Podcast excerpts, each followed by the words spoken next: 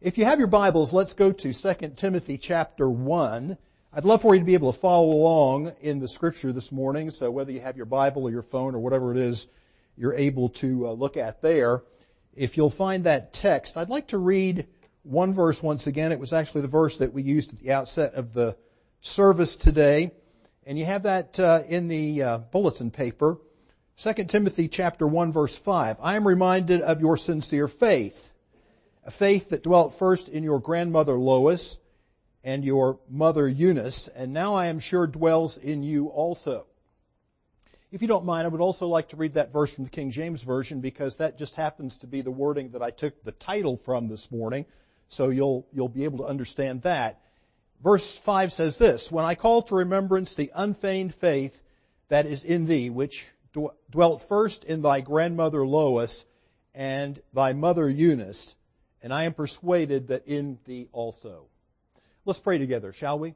Father, thank you for this great day you've given to us. Thank you for the privilege of being in the house of the Lord on the Lord's day.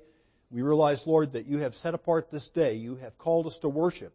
You have given us the opportunity to set aside, for the most part, the burdens of the work week so that we might rest, so that we might worship, and so that we might offer a testimony to the world that we belong to you and this day belongs to you. I thank you again for each person who found it possible and, important to be in the service today. Uh, for any of the groups that might be meeting elsewhere with the children, bless them. But I especially pray now here as we open your word, as we wait upon you for the blessing that you may have for us. O Lord, please use this time. Set a watch, O Lord, before my mouth. Keep the door of my lips. Help me, Lord, to say those things that will honor and glorify Jesus Christ today and that will help draw believers closer to you. Has already been prayed. I ask, Lord, that if we have anybody here today or at any time under the sound of this message who doesn't know the Lord Jesus as personal Savior, I pray you will reach out with that grace that won us to yourself, draw that person, cause them to understand their lost estate, cause them to understand that apart from you, we cannot save ourselves. Help us to see the glories of Christ, what He did for us on the cross, how we may be redeemed through the precious blood of the Lamb, and be drawn to that in such a way that we open our hearts and accept you by faith to receive the salvation that is the free gift of God. And Lord, again, I pray for your people. Just draw us closer to each other, closer to you, and may we honor you in all that we do now. I pray in Jesus' wonderful name. Amen. Unfeigned faith. You might be thinking to yourself, as I did really when I titled the message this morning, that that's a little bit of a strange title for a Memorial Day, a, a Mother's Day sermon. And if you give me a little patience, though, we will get to this, and I think maybe you can already sort of see from uh, the text how it may fit into our purposes here for a Mother's Day message. But some four weeks, maybe a little bit more ago, I got a text message from someone, and the message, a part of the text, said this. It said a friend just shared this on Facebook. And along with that particular message, there was a link and a picture to a story. And the story concerned a man by the name of Paul Maxwell. Some of you may know that name, but it seems that the article was about the fact that Paul Maxwell has become one of the latest somewhat high profile evangelicals to deny or renounce his faith. Some people would be aware of the fact that some months, a couple years, whatever it was ago, the one I think that really captured a lot of people's attention when this happened, certainly got my attention because I have a number of his books, but Josh Harris, who of course has written the books on dating, I Kissed Dating Goodbye. He's also written books on purity. And that, uh, that, that was something that really, I think, shook a lot of people up. So when I came across in my reading here not too long ago, this chapter in 2 Timothy, and I came across this phrase, unfeigned faith, I found that to be a rather compelling expression. Then I noticed something else when we look at this, that Paul has something to say beyond that in the text. You look down towards the end and he says, and I am persuaded that in thee also. Would you pause for a moment just to think about what that means for a man like the apostle Paul to say that? Because Paul wasn't exactly born yesterday. This actually, from 2 Timothy like this, is from the, the latter part of his ministry. It's, it's at the end. So, if I may put it this way, he is at the pinnacle of experience and wisdom in ministry. And for him to make the statement concerning Timothy that he has been persuaded, you might know something, Pastor Whitcomb often talks about these types of things, but Greek verb tends to sometimes have a way of highlighting action more than time. And in this particular case, this is a perfect tense which would literally be rendered, I have been persuaded in thee also. And to translate it, I am persuaded, helps to bring out the significance of the perfect tense because it signifies something that's taken place in the past, but with continuing results or consequences. What that tells us about what Paul is saying about Timothy is that this wasn't a new opinion on his part. This was a, an opinion that he had held for years concerning Timothy. And he was convinced deep down in his heart. And I'm thinking to myself, you know, if you have the apostle Paul on your side like that, if he's convinced, this is something that draws my attention. Unfeigned faith. Paul was convinced and had been for some time that Timothy, like his mother and grandmother before, were people of genuine faith.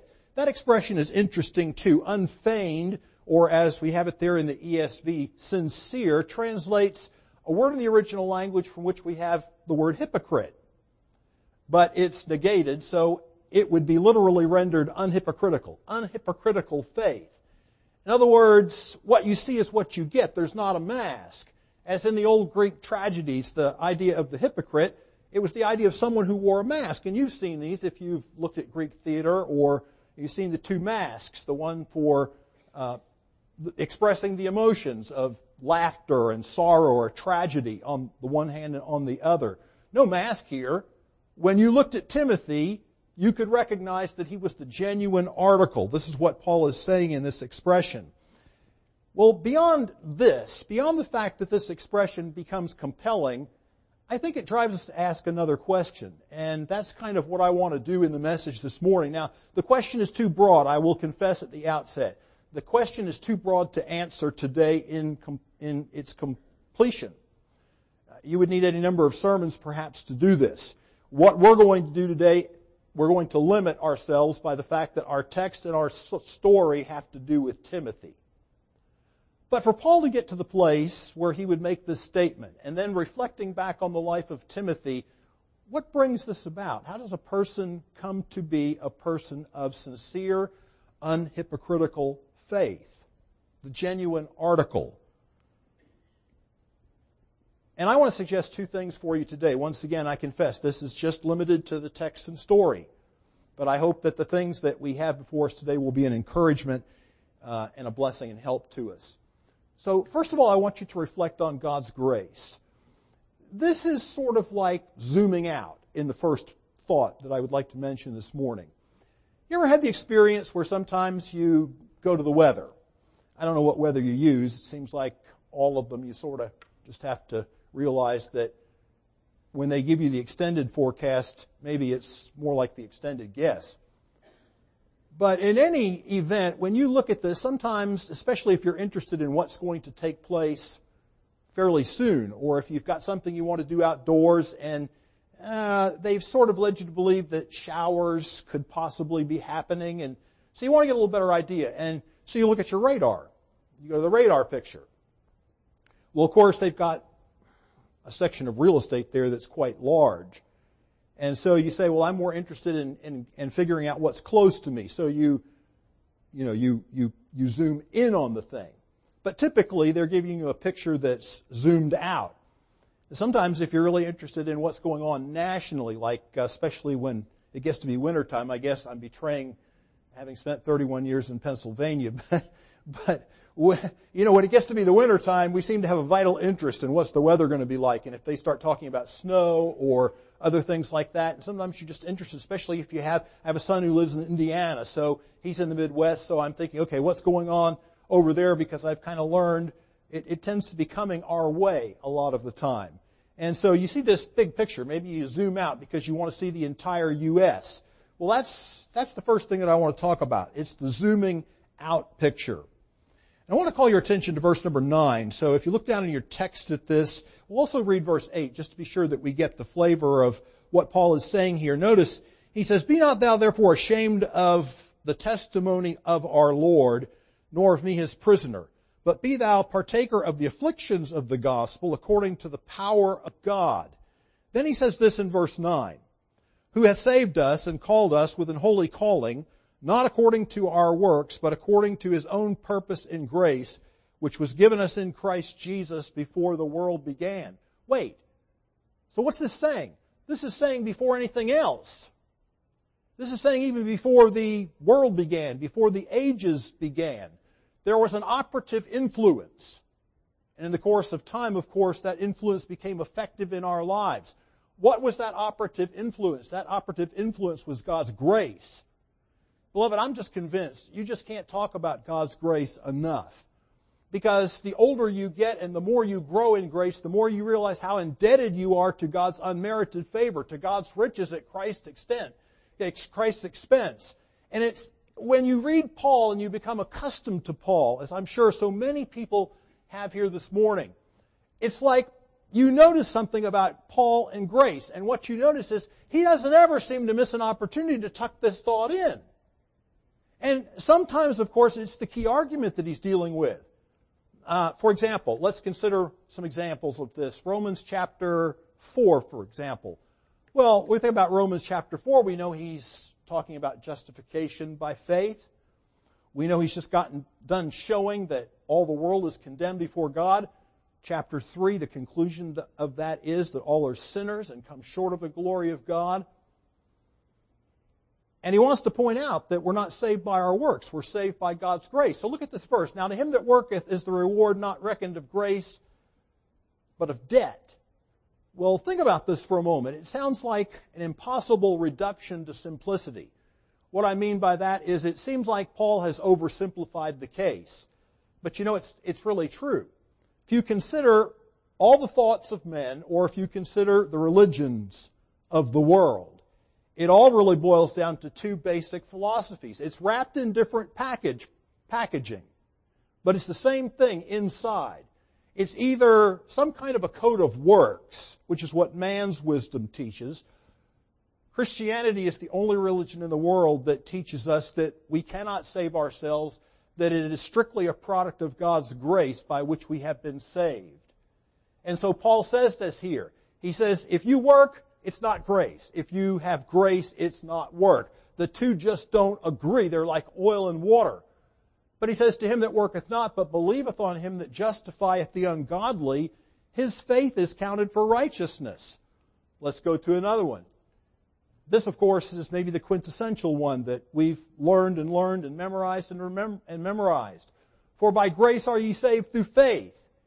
Even the faith is God's gift, and that not of yourselves it is the gift of God, not of works lest any man should boast.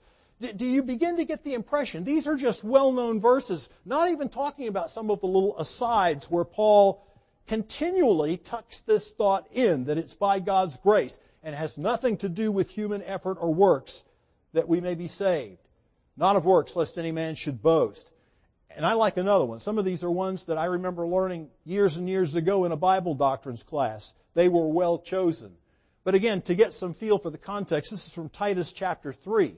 For we ourselves are sometimes foolish, disobedient, deceived, serving various lusts and pleasures, hateful and hating one another.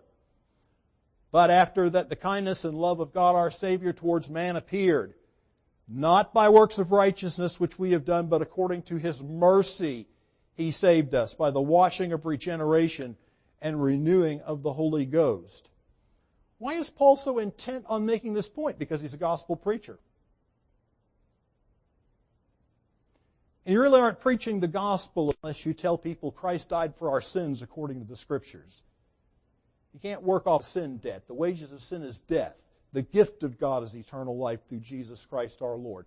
If you choose to go that direction, and work off that sin debt, you will be forever separated from God in a place called hell. The wages of sin is death.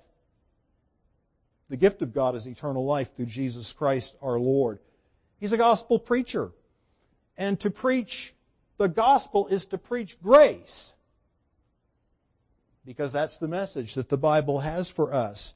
So let's come back to our point again. If you zoom out, if you ask this question, how does any one of us here today, how has any one of us here today come to a position, if it's true, come to a position that we have genuine faith, that we truly know Jesus Christ as personal Savior, then I'm going to tell you something or I'm going to remind you of something. Let me back up and put it that way. It wasn't our idea. It wasn't any good thing we did. It had nothing to do with our works. It had nothing to do with our pedigree. It had nothing to do with our education. It had nothing to do with who we are, where we were born, or what we had to contribute. Before any of those things, in fact, before we were even in this world ourselves, there was an operative influence at play. And in the process of time, God brought to bear that influence on our lives, and that is His free grace. You just can't magnify God's grace enough.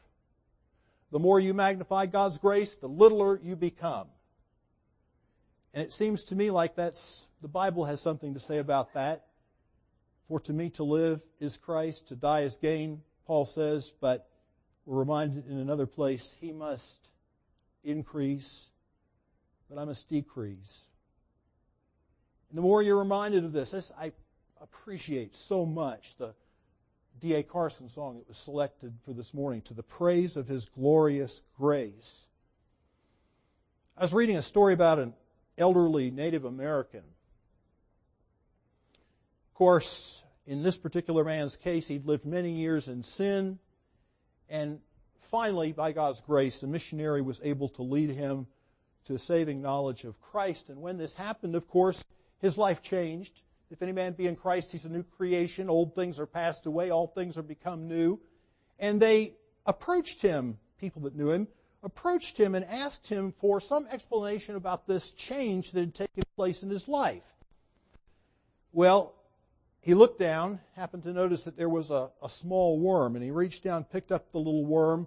There was also near a pile of leaves, and he placed that little worm sort of on the center of the pile of leaves. And just as quickly as he'd done that, he reached and took a match and ignited the flame uh, of the leaves on fire. Well, you know, we've all tried to burn leaves before, and it starts as a slow process, so it smoldered for just a moment, and all of a sudden, a little bit of a flame burst out, and as those flames burst out, they began to lick closer and closer to the center where he had put this little worm on the leaf. Just as suddenly, he reached down and he snatched that worm up off that leaf, held it up for the people who had asked him that question, and then gave this testimony to God's grace. Me that worm. Me that worm.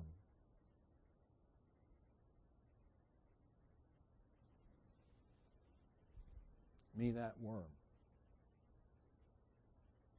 And the more that truth, the utter worthlessness of myself, the utter wickedness and depravity of the human heart, the more that I am reminded of that truth, the more I become enamored, I become delighted, I become excited by God's grace. The fact that God would reach down and snatch me as a burn, as a brand from the burning, and bring into my life the sweet influences of His grace that wooed me and drew me to Himself in saving faith. I'm so glad this morning.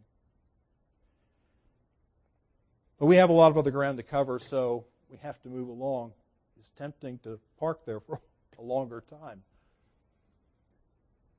But secondly, we're going to zoom in now. Okay, so we've kind of got the weather map picture, seen the bigger picture of what's going on outside of maybe just our own particular influences that, or our own particular circumstances, let's bring it in a little bit now. We're going to talk about the story of Timothy and the scripture and how all of this came about, that he became a person of genuine faith. And you know what? People were involved in that because, wonder of wonders, God uses people. I mentioned a moment ago that Paul was a gospel preacher. And indeed he was. Paul was the one who talked about the fact in Romans chapter 1 verse 16 that he was not ashamed of the gospel of Christ, for it's the power of God unto salvation to everyone who believes, to the Jew first and also to the Greek. So if the gospel is the power of God unto salvation and you're a gospel preacher, you're sharing this message with people and you and I need to think this morning of preacher not in the technical sense because so often we do that and, and there is a sense of that word in which that's true. You and I this morning are not the Apostle Paul. We're not apostles. And most of us here this morning are not pastors or preachers. But in another sense, a broader sense, kerux, the word in the original that's so often used in these contexts is translated preacher. And we've kind of given that a technical sense that it didn't always have. It's just a herald. It's someone who tells the message of someone else. That's what you and I do. Now, could I ask you for a moment just to think about this? Who did God, whom did God use in your life? I hope that we don't ever get too far away from that. You know, I, I, I can honestly say in my own life, I think about back to this and I think God was so good. I grew up as a boy in Charleston, South Carolina, and we lived down in the city. I mean, we lived right in the thick of it. For those of you who know Charleston, we live south Broad. And it got to a certain point where my dad's company had approached him about being transferred to New York. And we had, around that time, we had bought a place out from Charleston a ways, about 20 or a little better miles out in the country. And the only real neighbors that we had out there, we decided that we would just move out there because this transfer was imminent. And then we got moved out there. My dad said, no, I'm not going to New York.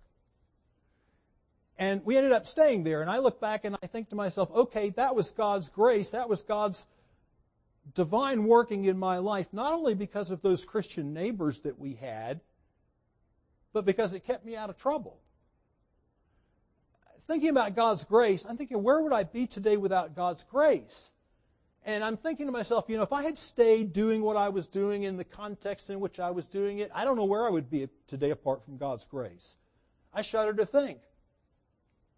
I'm not trying to convey to you that I view myself as an exceptionally wicked person as that goes, except that I am an exceptionally wicked person. Because the heart is deceitful above all things and desperately wicked. And it's a fiction for us, I think, so many times to think that we're better, that we wouldn't have gone that route, that we wouldn't have done that thing. Who but knows, really, apart from God's grace? There I was out 25 miles from my friends, and what did I have? These Christian neighbors, the only ones we really had. And I had horses, and miles of places to ride, and I had hunting. And I had fishing. And I look back on it now and I think to myself, well, I enjoyed those things. Those kind of became my hobbies, pursuits when I had spare time in life. But boy, they sure kept me out of trouble. They kept me out of all kinds of trouble. And I, I think back and I think of God's grace, but I think about these Christian neighbors. And I was somewhat startled, I have to admit. Many of you would know the name John Stott. And of course, he's a writer and a British evangelical commentator.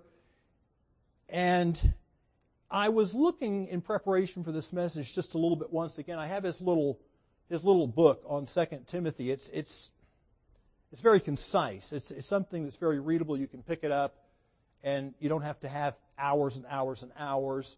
It's called Guard the Gospel. And I've treasured that little book over the years. I, I was sort of amazed when I was looking at it again in preparation for this message at different notes I'd made in it and different things that I'd underlined. And I thought, oh, I've forgotten that. And I was looking at this and here this august scholar stops in the middle of his exposition and his commentary to talk about the people that God used in his life. Thought, wow. I want to read you what he said. It's just a brief paragraph. He says, I thank God for the man who led me to Christ and for the extraordinary devotion with which he nurtured me in the years of my Christian life. He wrote me every week for I think seven years. He also prayed for me every day. I believe he still does. I can only begin to guess what I owe under God to such a faithful friend and pastor. And I'm acknowledging this morning that I owe a debt. Someone told me. Someone wasn't afraid to keep on approaching a proud young man until finally it got to the place where I mean, I had turned them down so many times about going to church and all these types of things. It got to be a particular Sunday afternoon, and we had a habit sometimes we'd take off from our dock. We lived on a little tidal creek, had a boat. We'd take off from our dock and go on a boat ride. Sometimes we'd stop off at our neighbor's dock, see if he wanted to go. Well, he came with us that particular afternoon. And folks, I'm telling you now how God's grace works in your life. God had so striven with my heart that I was at the place where if he didn't ask me again, after I'd said no so many times, if I would go to church with him that night, I was going to have to ask him.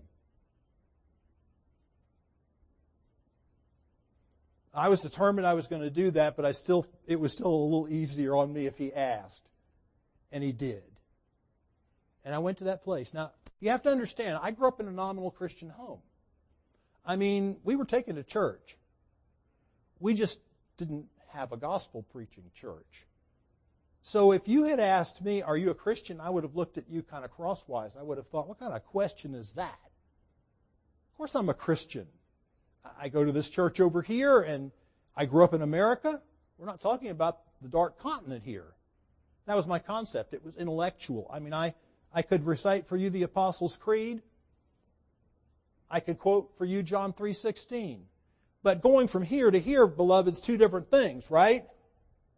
I had it up here. I didn't understand that what it took was a personal relationship with Jesus Christ. They asked me to go to, he asked me to go to church with them last night. I got in this group. They were meeting at a home at that time because they were looking to form a church and they just hadn't been able to accomplish that yet. And they were meeting in this home and I, all of a sudden people started asking me, are you a Christian? Do you know if you died today you'd go to heaven? And I, you know what? I did exactly like a boxer does when you land a, a good solid blow. What do they do? They cover. They don't want you to know they've been hurt because if they, if the opponent smells blood, you know how that is.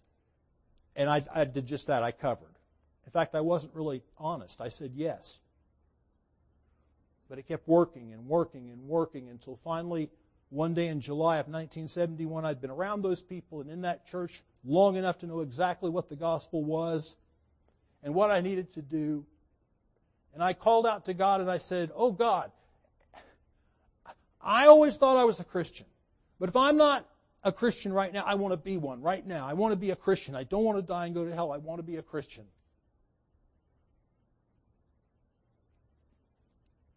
So I'm conscious this morning that I a debt. First to God's grace, but then there are people. Now let's talk about the people in Timothy's life because that's what Paul does here. First of all, there is Paul himself. I'm going to do it in this order, although in a certain sense, this is really not the emphasis that Paul gives in the beginning. But it's, I think, a little easier for us to do it this way. Let's talk about Paul first. So, it's an understatement. It goes without saying. It's the obvious. It's the 800 pound gorilla. You can't get away from this one. Paul's influence in the life of Timothy. How did it all work? Let's just go on a little journey. Let's see if we can't unravel this. Let's do our best to take the clues that the scriptures give us and understand how this worked out that Timothy became a person of sincere, unhypocritical, unfeigned faith, and what Paul's involvement in that was.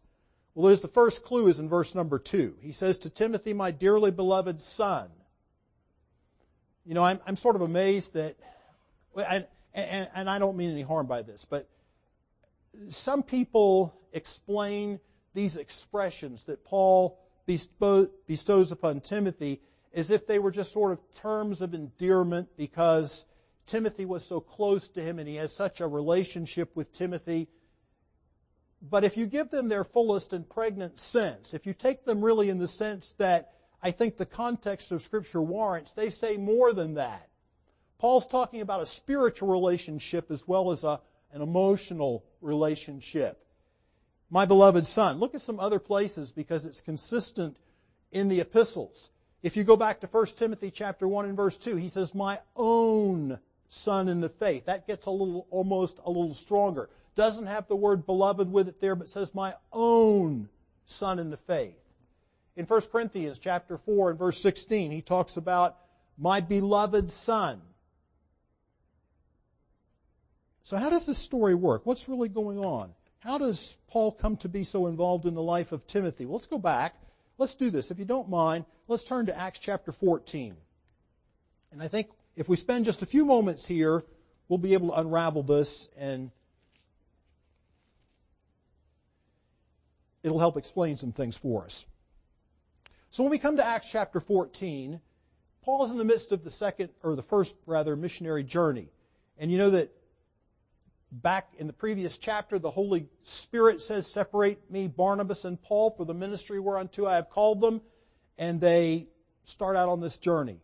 Eventually they make them, make their way to what we know today as Turkey, Roman Asia and they're preaching the gospel and they come to this city, Antioch, and there's problems there, as it seemed like problems of this nature dogged Paul everywhere he went because these people, the Jews who refused to believe, they became almost as his antagonists. And so he leaves that place, goes to another city, Iconium, leaves that place with some similar situation, goes down to a place called Lystra. And notice it says, verse number six. They were aware of it or aware of it and fled unto Lystra and Derbe, cities of Lycaonia, un, and unto the region that lieth about. And look at the next sentence. And there they preached the gospel. You don't expect less. That's exactly what Paul was doing. This was his a missionary journey. He preaches the gospel in that place. What's so important about Lystra? It's where Timothy lived. It's where Lois lived. It's where Eunice lived. Well, some interesting things, and we don't have a lot of time, took place there, but they healed a man, a man who was congenitally, Paul did, a man who was congenitally crippled, never had walked, the Bible says. And these pagan priests said, oh, the gods have come down in the likeness of human flesh. And Paul and Barnabas are doing everything they possibly can to dissuade these people who are ready to do sacrifice to them. Just about the time they've gotten that accomplished, these Jews show up from Iconium and Antioch, stir up problems again, and one of the worst things, from a human standpoint at least, that ever happened in the ministry of the Apostle Paul happened. They drew him out of that city and they stoned him. Now look at verse 19. And there came thither certain Jews from Antioch and Iconium who persuaded the people and having stoned Paul, drew him out of the city supposing that he had been dead. I want you to notice something in verse 20 that's really easy to miss if this is not what you're looking for. It says here, howbeit as the disciples stood round about him. The who? The disciples. Well, how did they get any disciples there when Paul was the first one there and preached the gospel? It says he preached the gospel. Luke just doesn't give us a lot of details about the people who were, who were converted, but that word right there tells you that people were converted in that place because the disciples were standing by. About the time they thought he was dead, he stood up. Boy, I'd have loved to have been a fly on the wall that day. How about you? I mean, I'm thinking about Timothy. I'm thinking about the likelihood that Timothy observed these things and saw what happened. I'm thinking about the, how this would have been seared in his, in his memory about this fervent, gospel preacher who came to their town, who, who preached with unimaginable fervency the grace of God and saving faith in Jesus Christ and that Jesus Christ was the Messiah in whom, as to his coming was concerned, he, Lois believed, Eunice believed, and they had taught him. Disciples. Then Paul leaves and goes to a different city, finally turns around and comes back. How's that for courage? I'm thinking about impressions on Timothy. How's that for courage that the man that just got stoned in your city goes to the next place and preaches the gospel and then says, you know what, we, we should probably circle back because we've seen people saved in these cities and we need to be certain that they're established and they're confirmed in the faith. And he comes right back to Lystra. I'm thinking to myself, this is a man's man. There's something different about this man. But it says confirming the souls of the what? Disciples.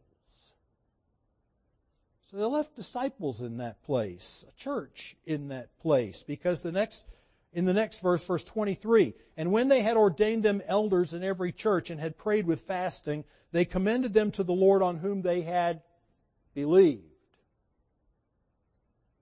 They left the church in that place. Well now, what would you say? Two years maybe have passed. We're going to turn to chapter 16. We only need to look at the first three or so verses here, so hopefully we can do this without too much uh, bogging down. Then he came to Lystra. So they, they decide they're going back. They're going to go back and visit these places again. And now it's roughly two years later, and Paul and Silas are going. And it says, They came to Derbe, verse 1, and Lystra. Behold, a certain disciple. Oh. This is Luke. Luke wants to introduce us to, to Timothy at this point. This is our first meeting with Timothy. Timothy who will loom large. Timothy to whom two pastoral epistles will be written. Timothy who will become not only Paul's most beloved protege, but has become his son in the faith. Luke wants to introduce us to him so that we're prepared for the place and the role he is going to play in the unfolding of Paul's ministry and of the church. But he just doesn't tell us much about the story. He just says a certain disciple was there named Timothy. Well, if you put all of this together, I hope you see the trail I'm trying to lay out for us here. Paul's talking about he's his own son in the faith. Paul preaches the gospel on his first missionary trip to Lystra. Paul comes back two years later. Timothy is one of the disciples. The most satisfying conclusion I think that you can place on the biblical record is, is that Timothy became a believer, as did his mother, Eunice, and his grandmother, Lois, when Paul came and preached the gospel in that place. Now look what else it says because it tells a little bit about some of the challenges that existed there. They're going to become germane to where I want to close this message. A certain disciple is there named Timothy, the son of a certain woman which was a Jewish and Jewess and believed. That basically just means a believing Jew. But notice his father was Greek. Really no, nothing there, just his father was Greek. So it was a mixed marriage. Eunice's mother, a Jewish woman, devout, it would seem, and this man, unnamed. Paul just tells us this, and the only reason he tells us this is because it's relevant to what happens next when we read that Paul determines it's best to see Timothy circumcised so that that's not a problem, a stumbling block to the mission and the Jews in those parts. But now notice, verse number two says, which was, well, this is not Timothy's father who was Greek. This is Timothy. It's talking about in verse 2, Luke tells us, which was well reported of by the brethren that were at Lystra and Iconium. This is kind of interesting because here you have a, uh, another tense that has something to say. It's imperfect, which highlights continual action. So when Luke is telling us the story, he says, here's what was going on. These people, these other disciples, they kept testifying to they kept testifying to Paul about Timothy. Timothy in the two years. Beloved, there's a lot of challenge in this because we're told to grow in grace. And if there's somebody that you can look at right here who grew in grace, it's Timothy. In the two years that had transpired, he had developed such a reputation for Christian integrity and fervency that the people in his own city, Lystra, and the people in Iconium, the nearer city, these people, when Paul came back, they kept recommending, they kept telling Paul about this young man. And it seems like it clicked. There's something about God's grace that's going on here once again. It clicks and Paul looks at this young man and he becomes determined. Paul was interested. He wished, he desired to have Timothy go forth, to go out. In other words, leave, go on the journey with him, it says in verse number three. And then it says, whom he took and circumcised because of the Jews which were in those quarters, for they all knew that his father was Greek. His father had been a Greek. They knew this. So what, what picture do you see? And I need you to see this before we come to the last part of this message. You see a mixed marriage, you see a home. You see two devout women, but an unsupportive father. Unbelieving father. Does this begin to magnify a little bit even more in your sight how God uses mothers and grandmothers? These are challenges, beloved. This isn't easy. Raising children isn't easy, period, right? But when you think about the fact that you're a mother in the home and you don't have a supportive husband, I say this because although apparently the father did not prevent them from teaching Timothy the scriptures, he didn't allow Timothy to be circumcised. So he wasn't altogether supportive. This brings us to where we need to get to next because when Paul is talking about Timothy, think about this. Again, this is another of these expressions. He said, I trust to send the Lord Jesus to send Timothy unto you that I may also be of good comfort when I know your state, for I have no man like-minded. Think, think about that statement. No man like-minded who will naturally care for your estate for all men seek their own, not the things which are Jesus Christ, but ye know the proof of him, that as a son with the Father he hath served me in the gospel, him therefore I hope presently to send, so soon as I shall see how it will go with me. And we're talking about Lois and Eunice. And think about these women. And we need to get a final footnote to this. So if you'll turn back to our text in Timothy, let's go to 2 Timothy chapter 3. What did they do? What influence? How did God use them in Timothy's life? Well, this is what we read. Beginning in verse number 14, Paul says, But continue thou in the things which thou hast learned, and hast been assured of, knowing of whom thou hast learned them. Paul's talking about himself, but he's talking about Eunice and Lois. That becomes clear in verse 15. And from a child thou hast known the holy scriptures, which are able to make thee wise unto salvation through faith which is in Christ Jesus. Why expose someone to the scriptures? Because you believe that the scriptures contain a certain indispensable wisdom. It's not the wisdom of man. The wisdom of man is that you can work your way to heaven. The wisdom of God is no, you can't work your way to heaven. Only Christ saves. Salvation is by grace alone, through Christ alone.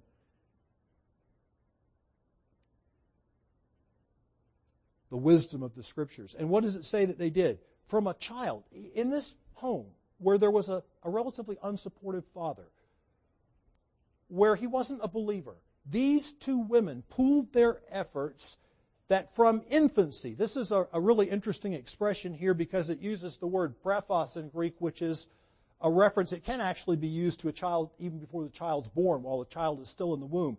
That's the young implications that are involved in this, in this word brephos. From infancy, from childhood. Then he does something else that's rather interesting in this verse because he says, you've known the Holy Scriptures.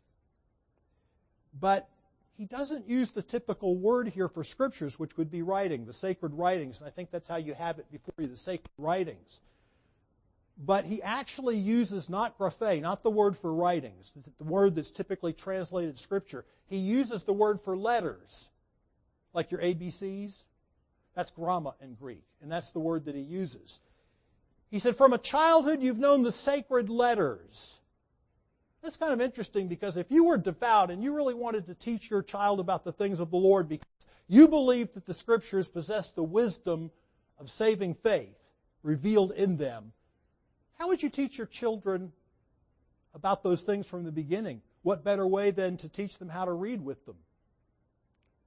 Which is the rather interesting suggestion that the Lutheran commentator Lenski makes on this passage. I think he may be one of the few people to do this, and a number of other commentators pick this up that Paul doesn't talk about the usual word for the scriptures, even though that's what he's talking about. He calls them the sacred letters, which sort of brings up the idea, did these women go about what they did from the earliest of times teaching him his ABCs from the Greek version of the Old Testament? It's really an interesting thought. It's an intriguing thought. So wait. Even though Paul is the gorilla in the room, even though Paul's the one that everybody thinks about, there's somebody before that. Two people before that. There's a grandmother by the name of Lois. Think about our society and think about a situation where you have an unsupportive father. In fact, we didn't really take time, and there isn't time to do anything with it now, but if you go back and look at that language, his father had lived as a Greek. Sort of the suggestion is there that perhaps he had died at some point, passed off the scene. So now, if that's true, thinking about the challenges of this home now, thinking about a mother who's got to be supportive, thinking about our culture, what that would mean. The mother goes to work and the grandmother has certain opportunities to babysit. And these two women, because they're women of faith, they too have trusted Christ when Paul has come to Lystra and preached the gospel. But they have laid this foundation in this young man's life by teaching him the sacred letters, by teaching him the scriptures.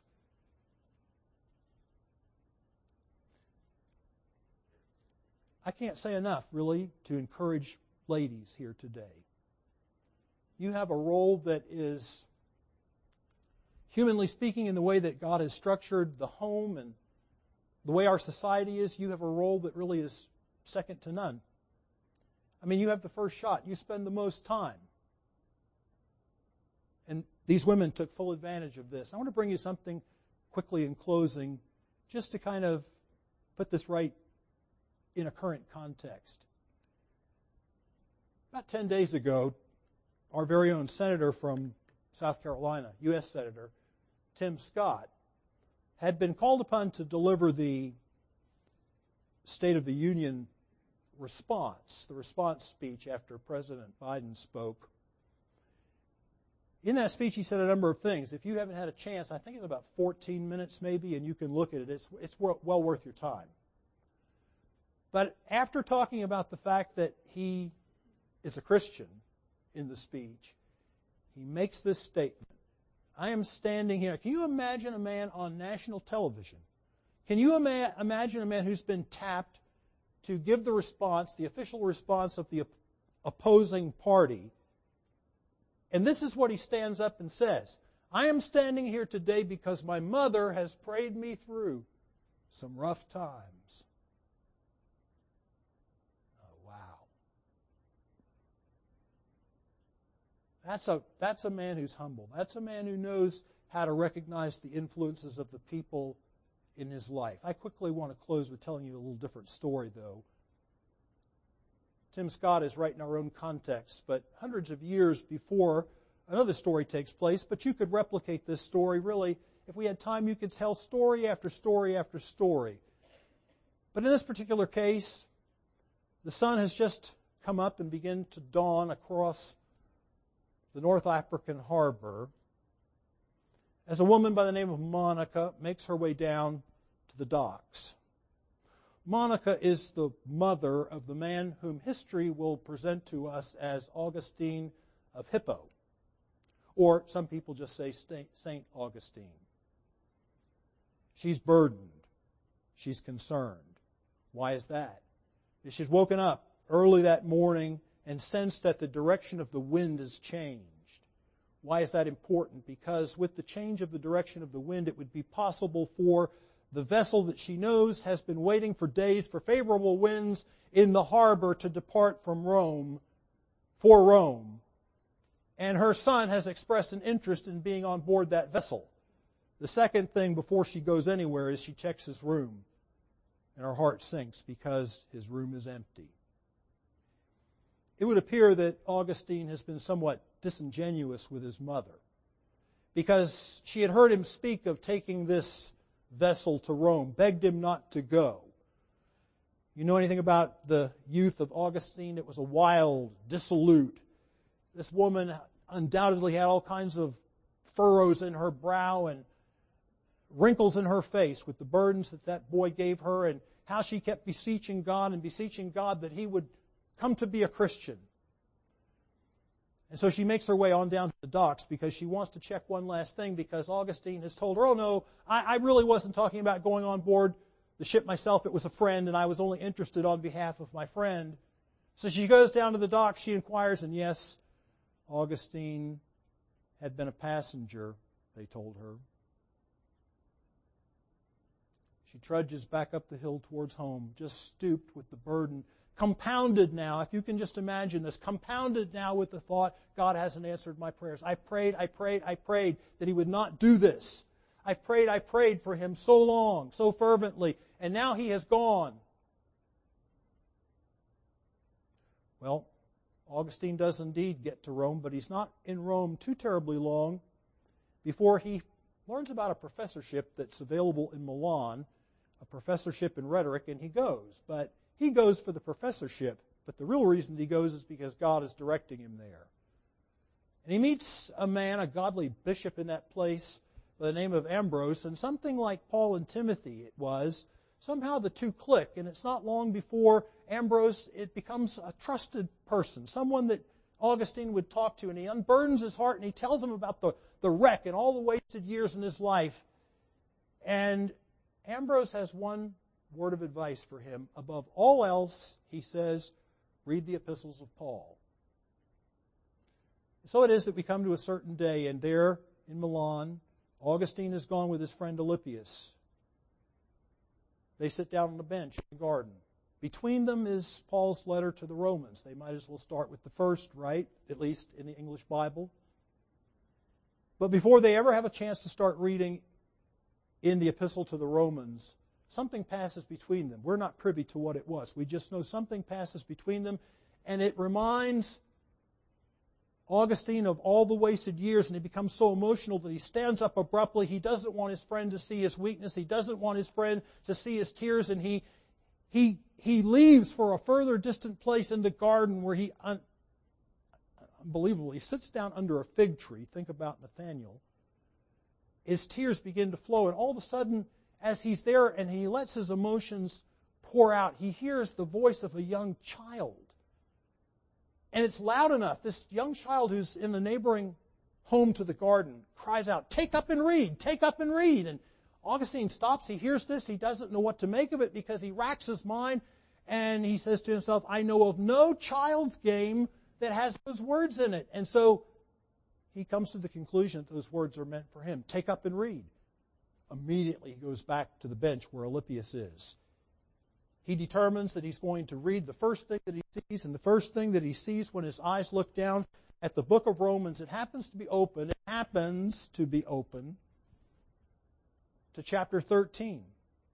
These are not the verses that you and I would typically use in leading someone to Christ. But he reads those verses at the end of the chapter. Let us walk honestly as in the day, not in revelry and drunkenness, not in lewdness and lust and strife and envy, but put on the Lord Jesus Christ and make no provision for the flesh to fulfill its lusts, and it's like a ton of bricks hits him. These verses are meant for him. They talk about revelry, they talk about passions, they talk about drunkenness. And it pierces his heart, and all of a sudden, exactly what Paul would talk about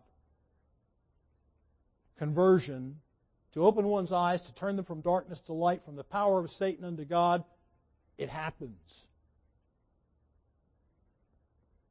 he wants to tell Alypius about it, but you know what? Something has happened while he's been away.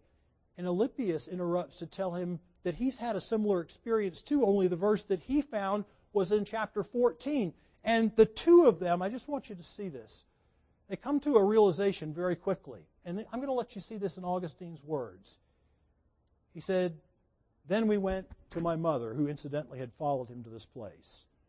Then we went into my mother, we related how it all took place. She leaped for joy and in her triumph blessed him who is able to do exceeding abundantly above all that we ask or think, for she perceived that God had given her more than she was wont to beg for by her pitiful and most powerful groanings. And it turned out that God had indeed honored the sage words that a godly man had spoken to her years before when she went to confide about her son, when she went to ask for counsel concerning her wayward son. And this man said this to her, Go thy way, and God help thee, for it is not possible that the child of these tears should perish. What am I trying to say to you this morning? He couldn't outrun those tears. He couldn't outrun those prayers. And before any of that ever happened, he couldn't outrun the grace of God.